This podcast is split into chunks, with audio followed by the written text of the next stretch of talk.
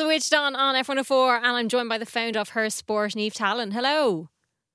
Hi Louise, how are you? Good. It's been a busy weekend for sport this weekend, hasn't it?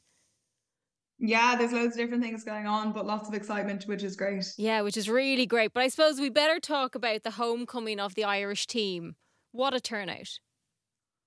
Yeah, great to see so many people down supporting the team and lots of excitement. Um, the team and, and Vera certainly seemed in, in good form and, you know, lots to celebrate after that performance. Um, you know, I know they obviously would have would have liked to maybe get a, a win under their belt, uh, but overall a, a performance they should be proud of. What else from the World Cup has happened over the last couple of days? Yeah, so uh, we've actually just finished up the the matches for the quarterfinals. So lots of excitement now having that confirmation. So uh, in terms of who'll be facing who, we have uh, Spain is going to come up against the Netherlands, Japan is going to come up against Sweden, Australia is going to face France, and England is going to face Colombia. So that is kicking off this Friday, the 11th. So some fantastic matches there to get through, but we certainly had some great matches. Um, you know, to get to get to to that stage in the first place, there was a, a couple of penalty shootouts and everything over the last couple of days. Absolutely, and I think a surprise was when the USA was knocked out. Yeah, no, a big one. So um, Sweden and the and the USA faced each other. Uh, it went to it went to penalties. Um, they had seven penalties each, so it it, it was more than your your standard five. Mm. And um, yeah, it was it was very dramatic. They had to double check that the the ball went over the line, so it actually had to go to VAR. So it was um it was an it was an interesting one um because the, the team didn't know straight away if if they had qualified oh, um Sweden being that team. So I think really disappointing uh, for the States. Um, yeah. They are they they won the last um two World Cups, so they they'd be quite disappointed not to have even made it to the to the quarterfinals. Um, I'm I'm sure there'll be. Uh, a big review of, of their performance and, and that type of thing. And um, one of the most well-known names, Megan Rapinoe, um, that'll be her her last World Cup as she looks towards retirement. Is there any idea what team might now take that cup instead? Uh, yeah, it is interesting for sure. Mm. Um, I have been quite impressed by Japan, to mm-hmm. be honest. Uh, I think I think they've been they've been very good. Um, England and Nigeria went to penalties. Um, Nigeria were, I suppose, unlucky not to go through, and England were lucky to go through. Um, so I'm I'm not sure, you know, how strong are England at the moment, and, and that Colombian team um, put in a good performance earlier today against Jamaica to to get through. Um, France had a comfortable win over Morocco, but I think that was expected. It was it was four 0 to France earlier today as well. Mm-hmm. So, um, yeah, it'll be interesting to see. I think, yeah, I'd be watching out for Japan. Netherlands are, are good, but but Spain had a good game um recently as well. Um, so yeah, I, it's it's wide open. I think for a couple of teams. Yeah. Um, sounds like it's yeah, going to be exciting to watch over the next little while. Yeah, no, it, it it should be really really interesting. Um, there has been some fantastic football being played, plenty of plenty of drama, um, between the penalties and extra time and all that type of thing. Um, so yeah, some really really good football and um, yeah, great to get involved. I suppose over the last couple of rounds as we have the quarterfinals, semi-finals, and then final, um, over the next few weeks. Absolutely, another one I had my eye on this weekend was the para swimming. Yeah, so we had some some great action there. I know we caught up on it last week. Mm-hmm. Um, we had said that Roisin Ní Riain was was due to swim right about the time we were chatting.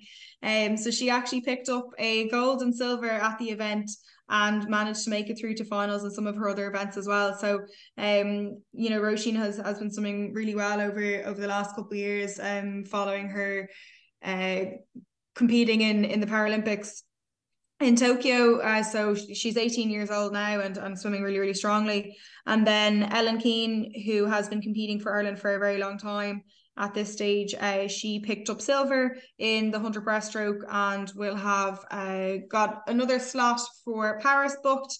And it is her last World Championships, um, which is, uh, you know, brings down the curtain on, on her swimming career. Um, she she'll finish up after the, the Paralympic Games next year. So she seems really pleased with uh with her performance.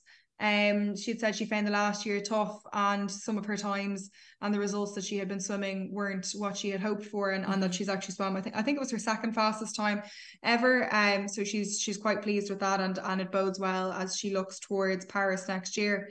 Um, we also had Nicole Turner in action. Um, she competed in the 50 meter butterfly and finished fourth, uh, very close to bronze. And she had her teammate Dervla Brady competing in that event as well, uh, who finished fifth. Uh, behind her in the first in her first ever world championship so it was really nice she had said that she had grown up looking at Nicole and now to be racing alongside her at national level and international level is something that she's thrilled with. So, um, yeah, really, really nice stories and, and some great results uh, in the swimming. Yeah, it's unbelievable to to watch it happening. We also had the Camogie All Ireland final this weekend. Yeah, so Cork faced Waterford uh, in the final in Croke Park.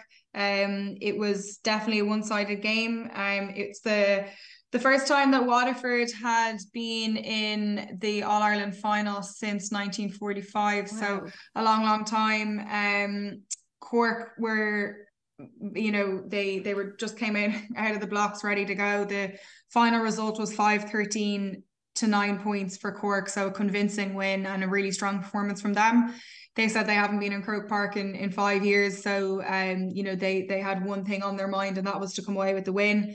Um, it'll be disappointing for Waterford. Uh, fantastic achievement to to get to the final. Uh, but it was quite a gap, I suppose, between the two teams. Um, so hopefully they don't take the loss too hard. Um, there were a couple of players talking about um, you know, competing in Croke Park and mm-hmm. uh, uh, players from other counties, and had said that you can't uh, underestimate the difference when you go in to play in front of Croke Park and, and in front of such a sizable crowd as well. So, Absolutely. um, you know, definitely not the result that Waterford were looking for, um, but a, a very good performance from Cork. And uh, another positive thing to take away from from that weekend is the record attendance actually. Uh, for the the Camogie final, so there was thirty thousand one hundred and ninety one people in attendance, which is up almost five and a half thousand on the previous record, which was set in 2019. So fantastic to see more people uh, down watching the the All Ireland Camogie final, and hopefully we will see an increase again next year. Absolutely, you're also at the rugby this weekend. you're busy. Yeah, I was at the uh, at the men's rugby. I went to watch um, Ireland Italy the the friendly ahead of the World Cup. So good to get out and and and see the competition. Uh, I suppose from my perspective, it's not often that I I uh, get to go to some of the men's events with the with the focus being on the women most of the time. and then looking ahead to this weekend, what's happening? Yeah, so the All Ireland football final will be up. Um, will be on this weekend. So we will see uh, Down versus Limerick in the All Ireland uh, Junior Championship final. Then we'll have the All Ireland Intermediate Championship final, which will be Clare versus Kildare, and then the All Ireland Senior Championship final will, will be Dublin versus Kerry. So similar to the men's All Ireland football final was Dublin versus Kerry as well. So it'll be interesting wow. to see who takes the win here. Um, the senior championship final will be at 4 p.m. and um the the action will kick off with the junior championship final at 11:45. So uh, plenty of action, some really really great games. So if you want to get to Croke Park early and make a day of it, it'll kick off at 11:45.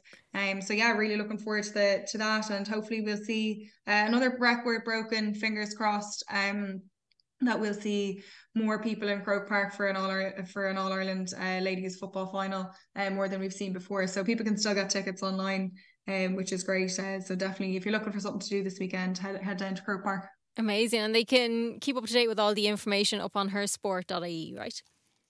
Yeah, absolutely. We'll have uh, we'll have lots of information there, and we'll be down at the game as well. So if you see us, uh, definitely be sure to say hello. Amazing, Niamh Tallon. Thank you so much for chatting to us. No problem. Thanks, Louise.